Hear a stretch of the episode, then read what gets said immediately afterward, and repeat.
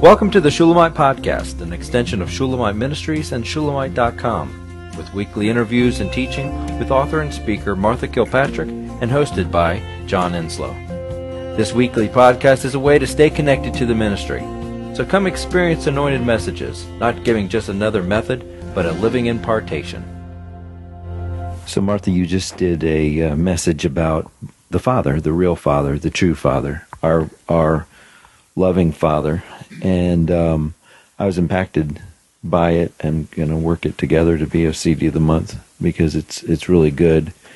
Uh, it'll it'll take a little bit of editing to get rid of some stuff in there, but um, the the essential message of of calling us back to the Father and to look to the Father, and and uh, while you were saying it, I was kind of amazed because um, I was seeing that um, our absence of an earthly father sets the stage to have a true father reveal himself. And that um, we have to accept the absence to accept the presence. Within our void, there are many lessons and revealings. And I realize that I mean, all, I mean, we're human. And so we all have varying degrees of absence of fathers. Some have never seen a father, spoken to him. Some had neglect of a father. Some had abuse of a father. Some had, you know, I mean, the, the, the degrees are just varying. But the single unifying force of it all is the fact that the true Father wants to reveal himself through the stage he sets. He wants to, and so if you fight the stage that's set, you're going to avoid the actual meeting of of The healing. and the healing of your true Father. If you're in resistance, you're resisting Him, and it goes into the sovereignty thing. I'm I'm absolutely loving. I'm reading with um, a really great friend of mine and brother, uh, Paulo from Texas, and I'm reading, literally reading Sovereign Touch with him. And we're kind of going through it. I'm like literally, he'll read a chapter, I'll read a chapter, and we're going he through it. asked you to do that, Yeah, and he asked me to do it. Yeah, and you agreed. I did. He said, I want to read it with the author. And I said, okay. He's already read it, but now he wants to read it with the author. So I'm like, okay. So the cool thing is, is that as I'm reading it, I'm getting better at reading it. Before, you know, the beginning it was a little rough, but I'm getting actually better at actually reading it. But I'm being deeply impacted by going through it with him. And so, uh, you know, we're going through, you know, the beginning. Uh, you know, I mean, we've, I, I think we're at page hundred and I don't know something. Anyway, we, we've gone through the trials of childhood and the stage being set, and I'm just seeing it so clear the sovereign touch, and how He desires to sovereignly touch us through what we didn't have, which is shocking because we want to accuse him for what he withheld rather than than seek him for why he withheld it and what he wants to reveal in it. I think that that's deeply powerful. I think that that's been part of the main healing in my life is the fact that I I laid down my resistance to and entered into uh, the story to say, what did you want to do? And then God was given, when I did that, God was given an opportunity to show me the treasure even in my abuse.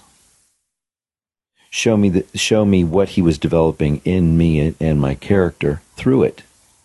Because see, you you you had a, a scenario, and you talk about this in the message. You you had a scenario that your father abandoned you because of his own grief of loss of a wife, and and he, he abandoned you and put you in a, a vulnerable place to the world because he wasn't there, and he he chastised you and he corrected you and he um, pushed you away in your need as a 14 year old little girl, which is cruel. because you didn't have the ability to go through that. You didn't have the ability to ba- basically be able to weather that storm, but you had to. And there was nobody. You know, there was nobody. No, there was nobody there, and people watched you, and they didn't know how to do you and and handle you, and you were a mess because you would be a mess. You're a 14 year old little girl that was sheltered, and all of a sudden now you're thrown into the middle of a wolf's den. And but there was, but you, as you have accepted that story, God has made you who you are. God has developed you and your character by those exact things. John, many, many people have been healed because I got healed. Exactly. Exactly. You were able, you were able and willing to go through it and to, to seek him in it. And I know it was painful. I know it was awful. You know, the, the scenario was was gruesome. But yes, there was something developed in your character that was absolutely stellar through that pain. You were you are who you are today because of that happening. And if you had resisted and stayed in the consistent resistance to the story, gone into bitterness, gone into hatred, gone into trying to extract that that from other people, trying to look to get that father, damn it, you're going to father me. You you wouldn't be who you are. But because you submitted and surrendered to the story, you are um, you're brilliant. You're brilliant and and and now it's the saving of many because of what you what you invested and what he invested in you. You reaped you reaped the harvest from having the the ground of your heart and life dug through and and sown. Okay?